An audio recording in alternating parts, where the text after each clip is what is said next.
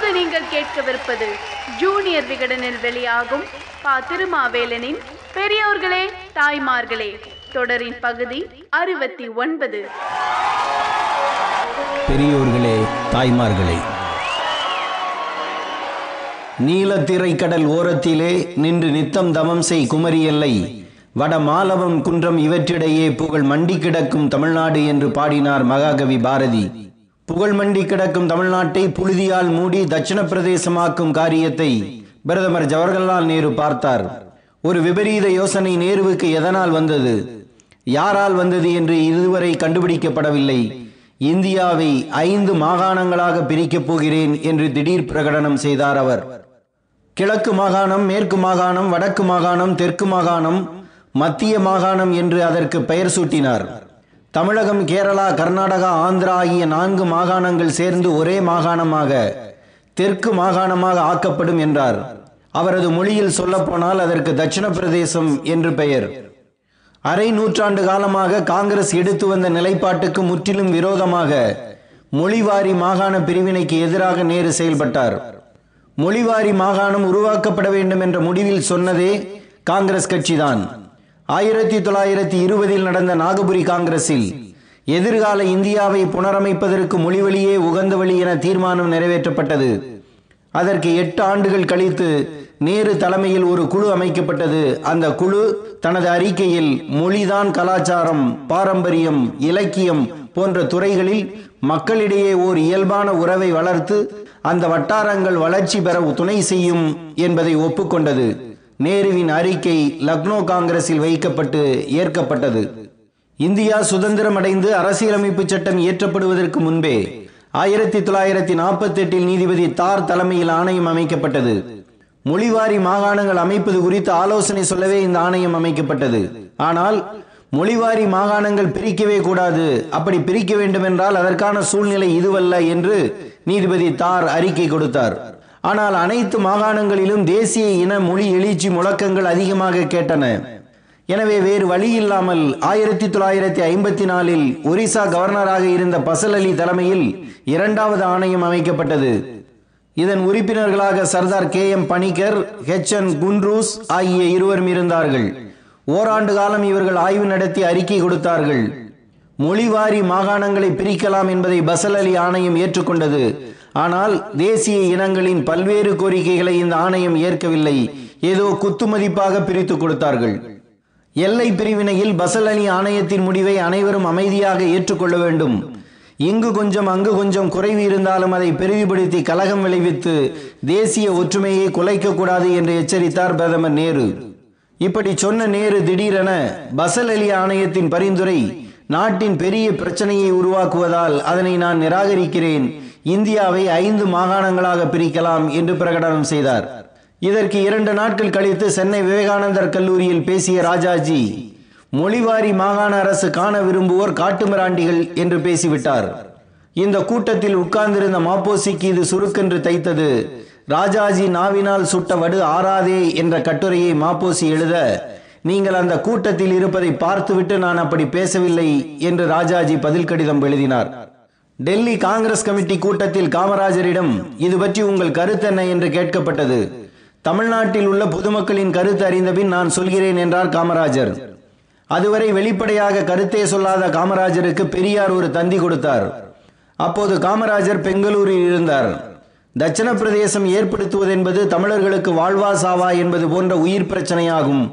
உங்களுக்கும் மற்ற எல்லோருக்கும் இது தற்கொலையானதுமாகும். அருள் கூர்ந்து நம் எல்லோரையும் தமிழ்நாட்டையும் காப்பாற்ற வேண்டுகிறேன் என்று அந்த தந்தியில் பெரியார் குறிப்பிட்டிருந்தார். தட்சண பிரதேசம் வந்தால் தமிழர்களாகிய நமக்குத்தான் ஆபத்து.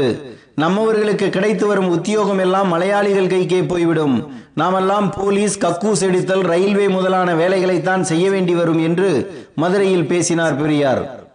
திராவிட நாடு என்றும் ஒரே மொழி குடும்பமான திராவிட நாட்டை நான்காக பிரித்து ஒற்றுமையை சிதைக்க கூடாது என்றும் ஊர் எங்கே போகப் போகிறது? திராவிட நாட்டுக்குள் தானே இருக்கப் போகிறது என்று அதுவரை சொல்லி வந்த பெரியாரும் அண்ணாவும் தட்சிண பிரதேசத்தை மிக மிக கடுமையாக எதிர்த்தார்கள்.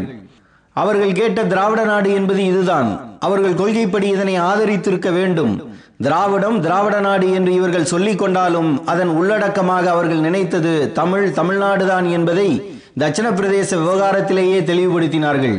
பொதுமக்களின் கருத்தை தட்சிண ராஜ்யத்துக்கு எதிராக உருவாக்கும் பொறுப்பை தீகா தலைவர் பெரியாரிடம் காமராஜர் விட்டிருந்தார் என்று மாப்போசி எழுதியிருக்கிறார்.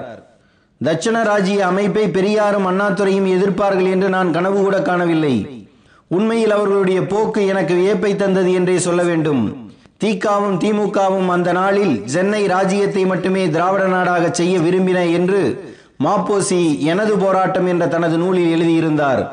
மாப்போசியின் சிலையை மட்டுமே பார்த்து தமிழ் தேசியம் பேசுபவர்கள் இதை படித்திருக்க மாட்டார்கள்.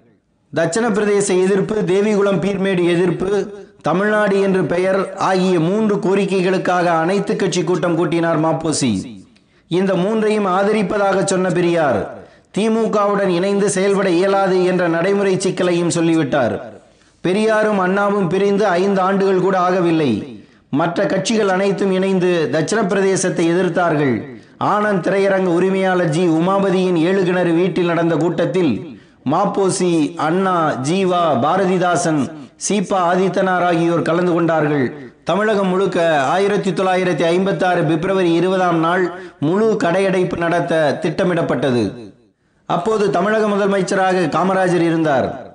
அவரது அமைச்சரவையே தட்சிண பிரதேசத்துக்கு ஆதரவு எதிர்ப்பு என்று இரண்டாக பிரிந்தது.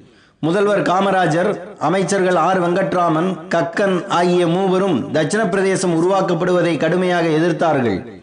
காமராஜர் அமைச்சரவையில் அங்கம் வைத்த சி. சுப்பிரமணியம் பக்தவச்சலம் ராமநாதபுரம் ராஜா ஜோதி அம்மாள் ஆகியோர் தட்சிண பிரதேசத்தை ஆதரித்தார்கள்.